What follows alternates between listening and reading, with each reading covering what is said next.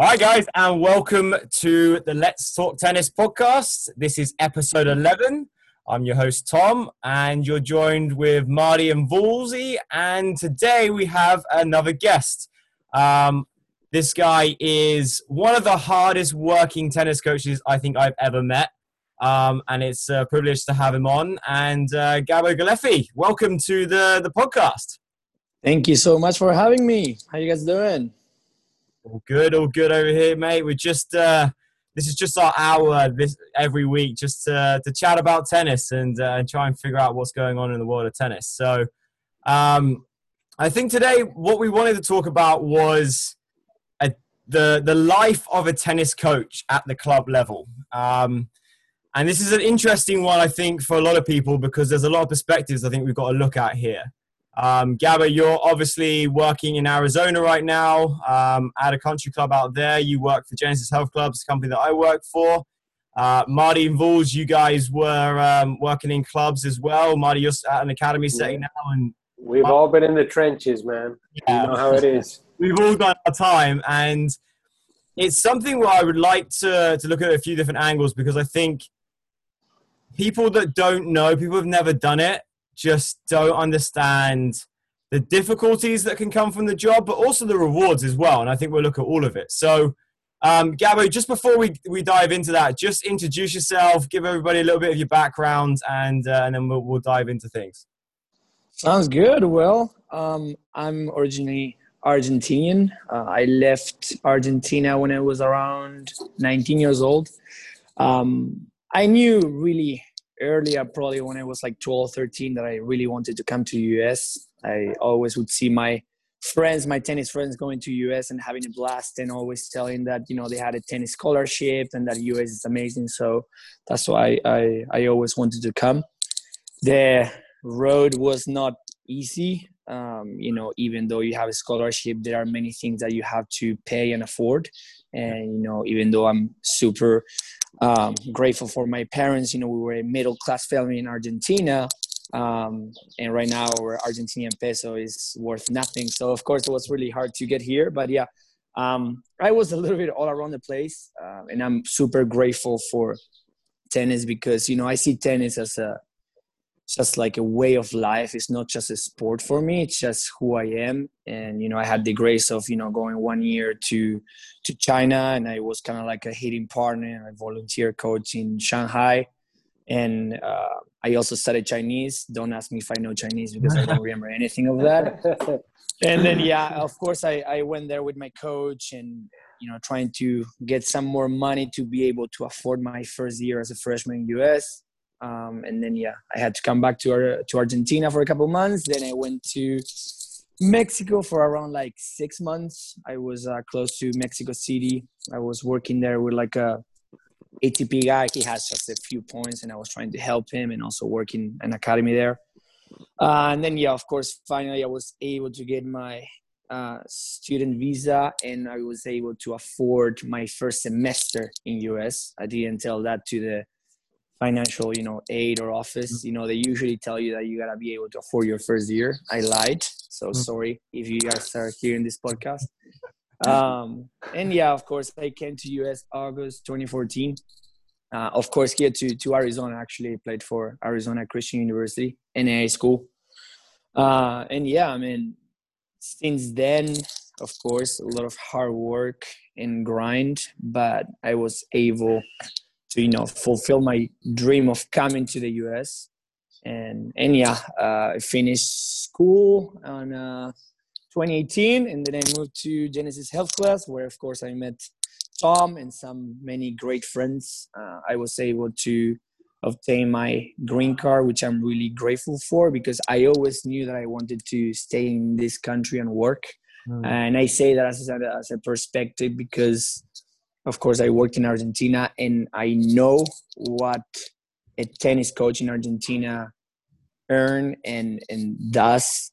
And it's a really, really tough uh, job out there. So I always wanted to come here because I love the country and, and I love the, the opportunities. Mm-hmm. So that's a good point. So I'm just going to jump in. Yeah, yeah. Because I'm from Argentina too. And uh, it's it's something I learned here in the states that coaches, whatever you coach, you're absolutely glorified because you're pretty much giving up your life for a sport, and you know it's a, such a big commitment, like we're going to dive into right now. But in Argentina, coaches are not glorified very much, not recognized.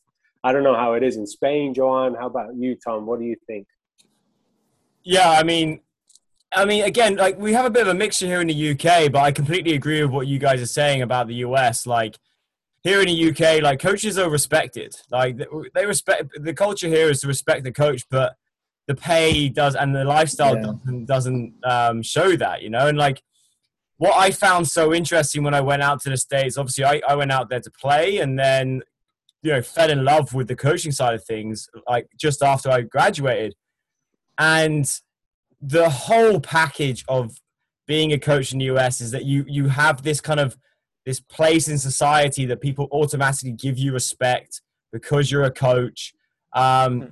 and especially in tennis, I think it's a very unique country in the sense that you can make a very good living being a tennis coach in the States, where the UK, uh, I'm sure it's the same in Argentina and Spain. Like you can't, unless you're working for, you know, the Nadal Academy is a little bit different because it's an international, you know, organization, but you can't make tons of money and there's not the opportunity that we're seeing in the US for coaches to go and, you know, move their way off the court and go into different things inside of tennis.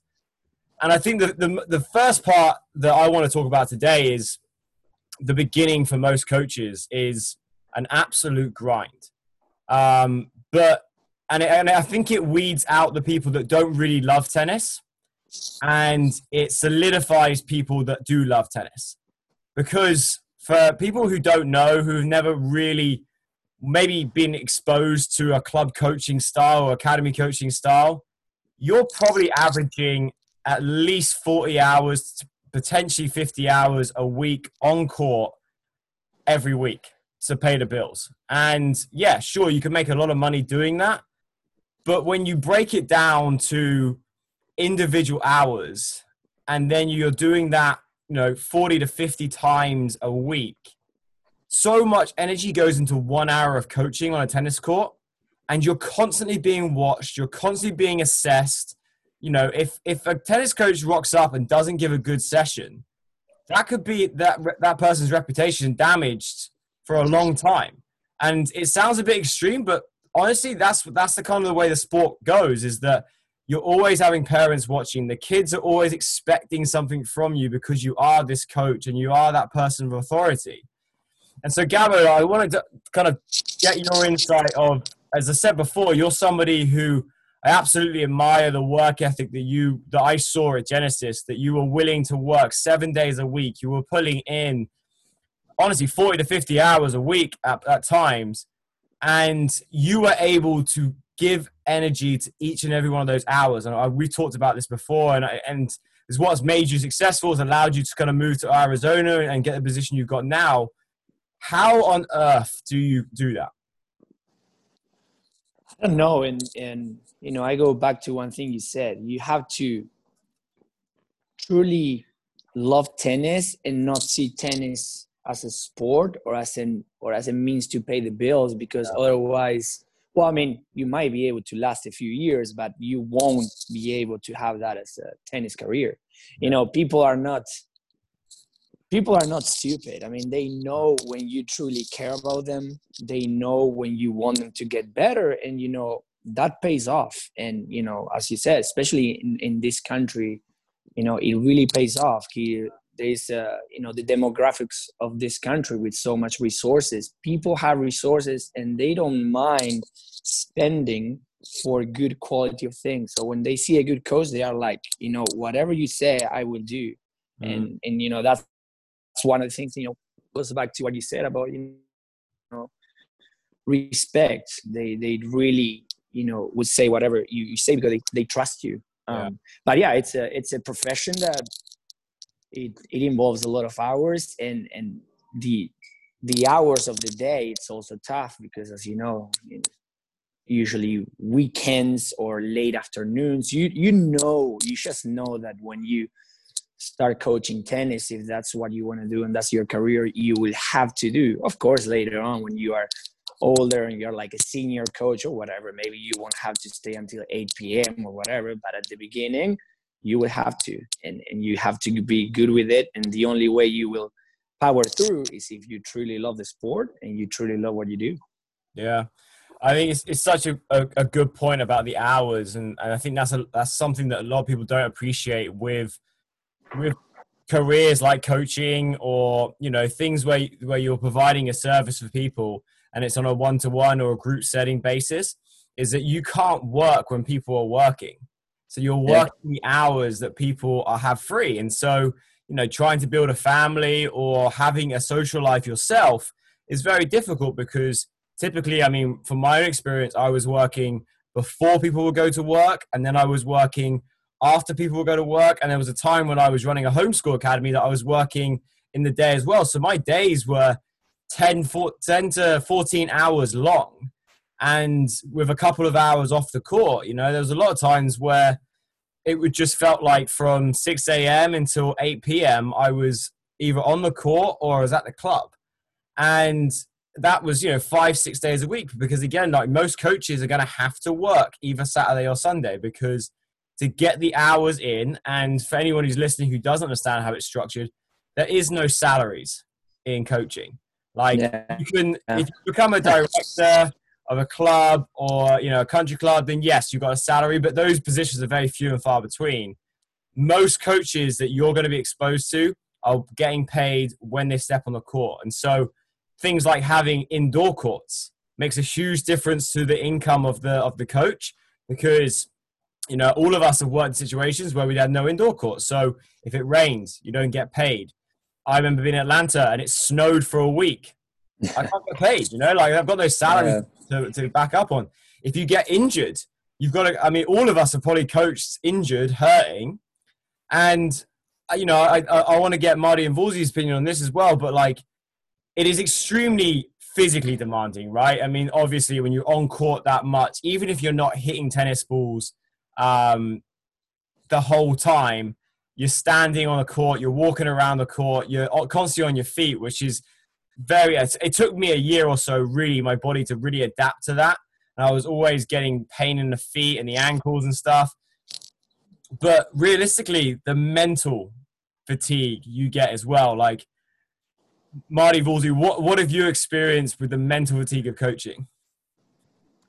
Oh, yeah, yes. Go ahead, Vols. Go ahead. Go, I was going to say that that's a really good point, Tom, because the physical and mental aspect is something that you, by the years that uh, you start working on this field, like you start learning how to, how you have to actually uh, take care of your body.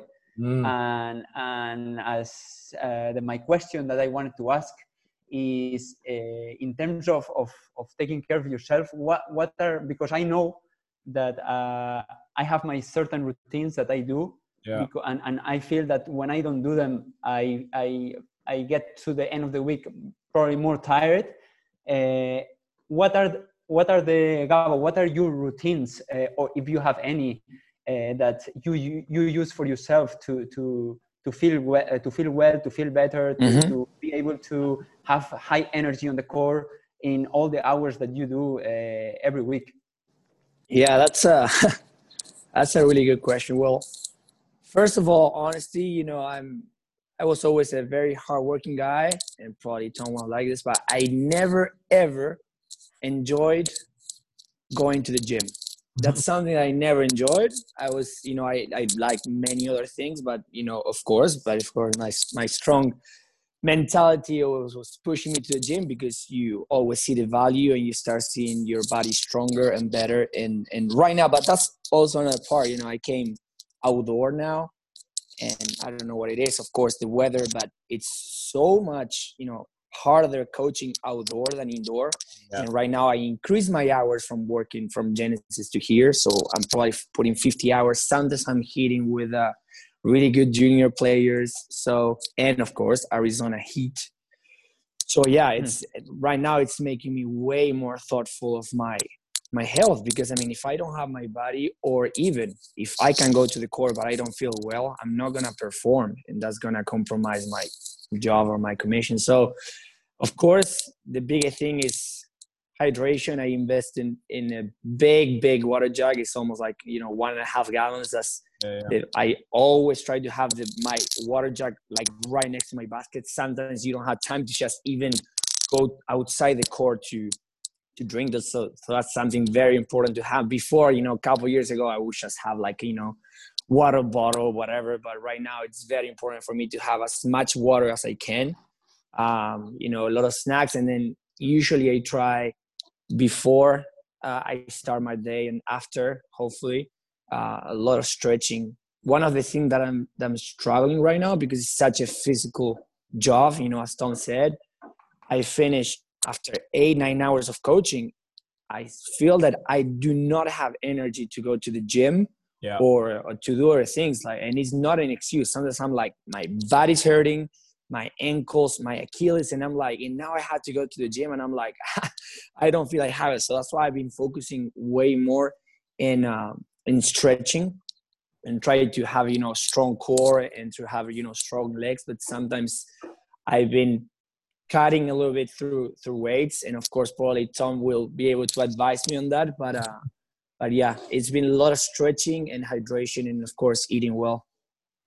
For sure and you feel a bit you feel a big difference doing that right i i do feel a big difference you know honestly in in this job if in, in sometimes i see i don't have nothing against them but sometimes i see coaches that are like 250 pounds and i'm like sometimes you're kind of like defeating the purpose of what you are preaching. It's the same as going to the doctor and seeing a guy that tells you that you're overweight and the doctor is overweight you know? I'm sorry but it's it's more important to you know coach by the example than just talking.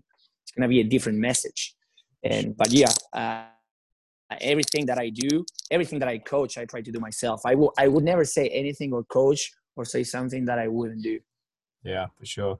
Marty what do you think?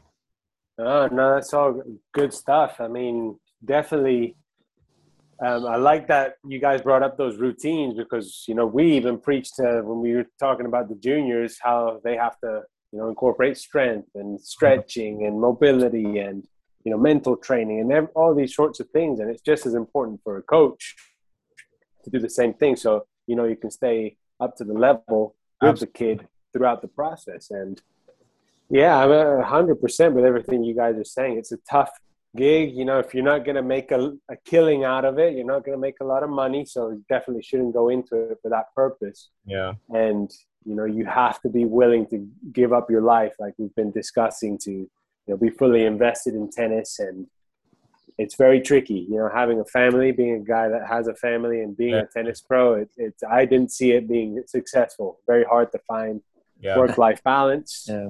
but you know, it's, uh, it's very fulfilling at the end of the day, but you just have to know what the best route to go is. Um, I have a question um, for Gabo, um, if you don't mind. Yeah. Um, so what do you do on um, the days that you have, for example, a, a hitting lesson, and then you have to host a clinic, which is more standing, more talking, and then you know you get go through all these varieties of lessons and levels. Um, how do you mm-hmm. you know prepare for that and, and and and approach it? Yeah, for sure.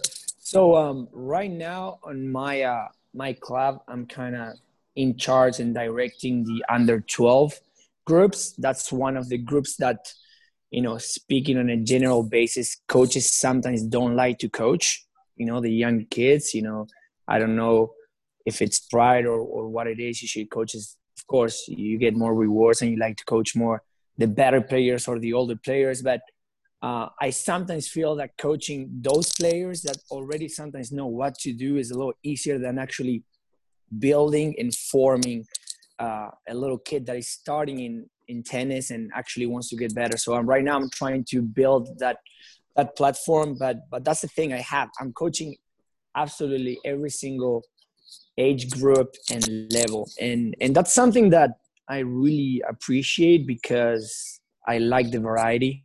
Mm. I see every single lesson as like a like a challenge. Yeah. Because if you are coaching four or five hours of the same age group of the same level, sometimes it becomes the same. So I like to kind of like go into the lesson with a different setting and a different challenge, you know. And I love I love my days because sometimes you know one day I have Red ball and I have six kids with like four or five years old, and then the following hour I have this like 16 year old that is like a you know junior player, really good player, and then I have a, a adult clinic.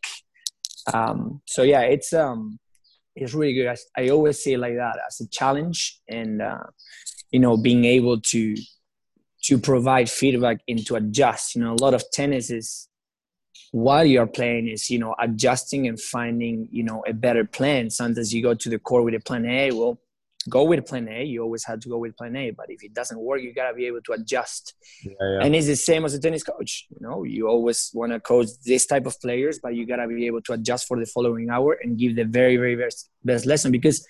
And that's why I love this, you know, under 12 group because they're just waiting the whole day to come to the tennis lesson. Most of them, some others, you know, they just come to joke around. But um, some of those kids, whenever you see that a kid is like almost waiting the whole day and it's like jumping and already running laps around the court, you look like it's your duty, it's your responsibility to give them the very best tennis lessons they, they have because they are giving all your energy. Right. No, it's awesome. And, and Gabo, Gabo, you actually brought a really good point talking about the pride of uh, a lot of times that coaches have because they want to train those best players. Yeah. But I actually think uh, the same as you. Uh, the, the, this kind of vari- variety that you have, coaching different levels, different balls, uh, actually, I think I think you actually learn a lot more mm-hmm. because you know the development of each pathway in each uh, group level uh, instead of just being stuck uh, in the with the best players of, of that club or that academy you know it's it, like the learning experience as a coach is, is totally different as well i, yeah, I, for sure. I honestly think that is a really valuable point. And for anybody who's listening who is like coming out of college potentially or as a young young tennis player uh, like a you know coming out of their tennis career and is, is young and is trying to get into the coaching side of things this was my mistake i believe. Um, was that when i first got into coaching my mindset was high performance right and so i got very fortunate that i got put,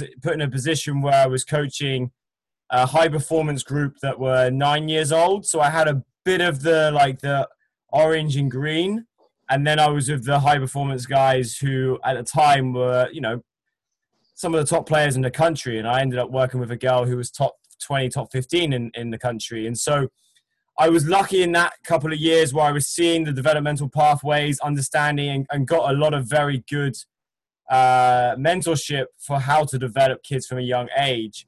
And then I went full blown into high performance, traveling with players every other week. And not doing any other type, type of coaching around it. And although I absolutely love the high performance, the the the the, the fast pace of it, the, the intensity, the pressure of it to get results week in, week out, ultimately my career was short lived because I could not continue to live that way and to continue to to put the energy I was putting into that I was uh, was required to get these players to the level they were they needed to play at, um, and and have a, a quality of life, you know. And so, what I wish I'd done is I'd wish I'd kept more variety in my career, so that I could be able to do, have a day where you know I'm in my day I'm I'm coaching ten and under, and then I'm you know I'm, I'm tennis for me was always high pressure right? Tennis coaching yeah. was always high pressure. It was always you've got to get results. And for high performance, it's it, it seems like it would be very rewarding, but it's not because when they win, that's what's expected, and when they lose, it's all your fault. And so, as a mm. coach, you're constantly just trying to stay that one step ahead of like, okay, they're winning, okay, let's ride this, and when they're losing, okay, okay, now I've got to make sure they start winning again. And there was no, at the end of the day, there was no fun for me anymore. It was just serious work. And Gabby, you said, you know, you said something earlier where it was like, you know, you shouldn't be doing this for the money and you shouldn't be in tennis coaching for the money. And I always said that. I always said that this was a lifestyle. This was a passion of mine. And the day that I looked at it as a paycheck is the day I needed to get out. And Yeah. when that day came, and it came a lot earlier than I thought it may come, um, I knew that that was it for me. I knew that I had to go and do something else because I had done it. I had done so much, and I traveled to so many tournaments, and it had been done so intense over an eight-year period that at that point I was it wasn't fun for me anymore, you know. And so I think for anyone who is a young tennis professional, like do as much, have as much variety in your day as you possibly can, and and remember that this is fun. Like for me, like even high performance, remember that this is it should be fun as number one. I've said this on a podcast a lot. Like kids need to love what they're doing, the coach needs to love what they're doing, and then you go down to like, okay, are we winning? Are, you know, what do we need to change in their game or whatever? But if you lose that love, it's time to do something else. Like it's not a, it's not a, it's not a career you want to be doing if you don't absolutely love stepping on a tennis court. Now, you guys, I'm sure will agree, even though you absolutely love it, and even on the times where it's going great, there are days where you don't want to be out there because it's just very demanding physically. It's very demanding mentally. How do you deal with those, maybe even hours? Like, you know, for, again, people who are listening, you might not know. You most most coaches are doing eight to ten hours a day on a tennis court, and not every single hour you're going to enjoy. There might be things going on in your personal life. There might be times where you're not feeling that great, or you're hungry, or you're tired, and you still got to give that person who's paying you the money that valuable experience. How do you guys deal with the kind of not faking it, but still providing that value even when you really don't want to be there? That's a that's a good question. I mean, I think, like you said, we've all been there. Um, my my particular situation normally was if I was having a, a long day, or you know, like you said, I, I didn't really want to be there hundred percent. I would always kind of hope that the energy of the students or the players that day would be enough to force me to okay, you, I had to step it up as well like I always say, you've got to, I can only meet you halfway as a coach and a player. We meet in the middle and we both strive together to make you better. But, and, uh, you know, I was always hoping that that would happen. And there's going to be those times where you get those grumpy players, unmotivated, and, you know, you've just got to find the discipline within to, you know, bring the best person out of you to make the other person better, essentially. Yeah, I don't know. That's how I feel about it. Yeah, but what about you? Um, that's a good question. You know, I um, I don't know why I never, I never struggled with energy in that sense, and of course I still have, uh, you know, lessons that I don't like, but I think in generalizing now, but many times when you start the lesson with energy and you show, and you know, tennis is a lot, you know, about the on stage and off stage. You know, we have our moments uh, it's very important when you get on stage on the tennis stage you know you you are able to adjust you know maybe for little kids you gotta be more of a clown uh, maybe for adults you gotta be you know maybe a bit more serious and do some more jokes and for you know juniors being able to to you know give them their their feedback. Um, and i think it's all about that you know just understanding what's the the public what's the audience and you know being able to power through it. But you know we are all human beings. We all have emotions. And you know of course i still have those days that i'm like i just want to stay home. And and that's the thing. You're already seeing the day and how much energy you you will need. But but in that sense uh, i don't know why every time i'm on court i'm able to just find energy from i don't know where. And and of course as soon as i get out of the court uh, sometimes you know i have like a 20 25 minute drive. I'm just like extremely tired. My body starts hurting. It's like uh, my body transforms and my mind you know just transforms when i'm on court. And that shows me Yeah. that i chose the right profession for me. I was never able to you know work in an office or somewhere else. And that's you know where it goes back to the passion and the way you know way of living.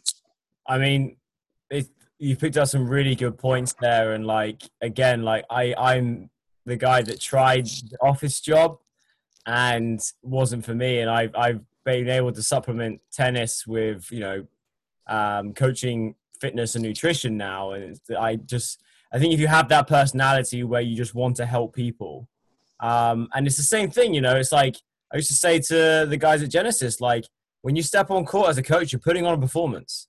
You're putting on a performance, and you need to be able to know what character you're playing that day or for that hour. And I think it's really important that coaches understand that you can't be, you know, for me, I got trapped in that I was, you know, the high performance guy, and that was what I did. And I was the, and I was the director of juniors, and that was my role. And it was like there was no real change in me throughout the day. And I think the last couple of years, I started just really see a difference in the way that I was coaching individual players and I started to relax with some players. I started to enjoy certain hours with certain players and not be so serious. And and I think it's it's a really valuable uh, skill for coaches to learn early on. Is that sometimes you're going to have to be able to turn the screws, and sometimes you've got to be a bit more loose, and you need to know your audience, and you need to understand what character you are. Um, and I mean, it's, it's it's a really difficult it can be a really difficult um, profession, but obviously a very rewarding one as well. And I think as well, if people are listening to this and are taking tennis lessons or have a tennis coach, I do think that you need to be aware as well that there's certain ways to get the best out of your coaches. And I use an example as I, I, I now do tennis mentoring. So I have, you know, eight to 10 players that I mentor each week through Zoom right? And you know, we talk for an hour, and I do more mental training with them these days. I'm not on the court anymore unless I'm hitting myself. And one of my players was struggling to communicate with his coach. And we spent a whole hour, me coaching him how to ask questions to his coach. And I explained to him, I was like, look, when you get there to practice at four o'clock in the afternoon, your coach is probably been on court at least five or six hours at that point. They're tired and they are walking around the court and they're probably a little bit zoned out. And if you just ask simple questions like, why did I miss that forehand? They're going to give you a very generic answer, the pre programmed answer that we all know in our heads. I'm going to fire it back and then keep walking along. But it's all like the questions like, hey, coach, can you watch this and can you can you have a look to see why I'm missing this forehand? And you get the coach engaged and you get the coach excited. Like I'm sure you guys have had that feeling when you step on court with a player and they generally want to get better and they are asking questions and you get excited. Like I used to get a buzz where it's like, and I remember towards the end of my career when I started just just putting a few like beginner lessons into my schedule just to kind of keep up uh, appearance at the club that I wasn't just because I was director of uh, junior tennis and I, I wasn't just a high performance guy. I had to do a little bit more. And I used to get really excited when I was coaching a junior. I was like trying to overload them with information because it was so nice and refreshing to give them like, to give them the basics again, you know. And I think it's a really good thing for people who are taking lessons to really understand how you ask the coach the question or what you ask them and how you engage the coach. It's ultimately how successful your experience is going to be with that person because they are probably going to be tired. They have been doing this back to back all day. And if they if you're the first lesson they've got, they're probably in the back of their mind thinking, I got 10 more hours of this today, you know? and so they're probably tired from the day before. And so I think just being able to educate people and just being like, ask them questions where you engage them, where you actually get them interested in it. What do you guys think on that? Like, are there certain questions or are there certain things that that players do that kind of get you going even when you're tired? A hundred percent, man. That's like that 50-50. I I think what you just said there is that 50% I need from the player, the the the, the hunger to get better and yeah. you know to express it because that's what we want at the end of the day, not just to build players, but create a personality that you know is inviting and yeah. just to make them better for the future. I don't yeah. know what other what other people think about that yeah, great. I, I, used to say to to players and just be like, "I'm not your school teacher. You don't have to be here. And like, if you don't want to be here, I don't want you to be here. I don't want to be here either." At that point, because I was just like, you know, it's just like there's nothing worse than getting on a, a court with somebody who just doesn't want to engage. Um, Gabby, what would be your best advice to people that are looking to take tennis lessons, who are taking tennis lessons, who are in academy settings, health club settings, country club settings? How do you get the best out of your coaches? Out of my coaches? Like, so if you're giving advice to somebody who's going to take a lesson with you, let's say, Okay, perfect. what's the best advice to get the best out of you or other coaches that you've seen? I would say, you know, just simple care. Uh, no matter if you had a, and, and, you know, just going back to one of the points that you guys said, you know, even for coaches or, or for players, you know, we we love coaching. I don't think we love babysitting. Yeah, yeah. And, and, and and that's that's when we don't enjoy those those lessons because we didn't sign up for that. But it's one of the things that we gotta do, you know, for our job. Um, and you know with that ax- with that aspect i had to say that to you know a couple kids yesterday you know i'm not a ba- your babysitter uh, so even if you want to be here or not at least show respect and you know it goes back to many points that we said it's just like the respect of a coach towards the player that actually wants to learn tennis. It's so important that the first experience of a tennis player doesn't matter if it's a little kid an adult or whatever. They might keep playing tennis for their whole life if they have a good first experience.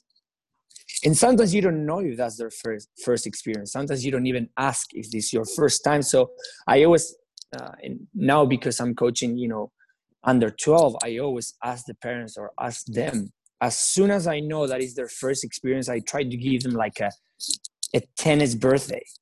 Because it's very important if they go to their houses on a very good you know first impression they're gonna stay you know with tennis. And and sometimes i don't even mind if they stay with me or they stay with another coach or with the academy or they just want to play tennis. You know we we love the sport. It's like one of the things that we love the most and it's our it's just a way of life we just want this sport to keep growing.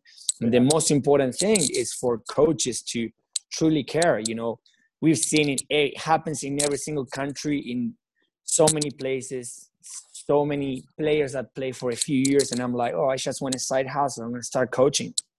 The fact that you know how to hit the ball doesn't mean yeah. that you know how to understand the player and how to coach them and how to you know create a relationship and that's what you know sometimes hurts actual true coaches and tennis professionals i think that's really valuable and uh we're about to run out of time, but Gabo, mate, I really appreciate you coming on and joining us and giving your insight on, um, you know, the life of a tennis coach. And uh, for people who are listening, if you're somebody who's looking to get into it, you know, get into it for the right reasons. And if you're somebody who is trying to experience um, what tennis coaches can offer you, make sure that you're going, like Marty said, make sure you're going 50% of the way and and get the the coach to be interested in coaching you, and you'll get you'll know if that coach is good very quickly, you know. So, um, boys, as always, it's a pleasure. We'll be back for uh, the next episode next week. Gabo, again, can't thank you enough for joining us, and uh, best of luck, my friend, in uh, Arizona. Thank you so much. Thank you, guys. All right, boys. See you later. Thanks, Gabo. See you, boys. See you Bye bye. Thank you, guys. Bye bye.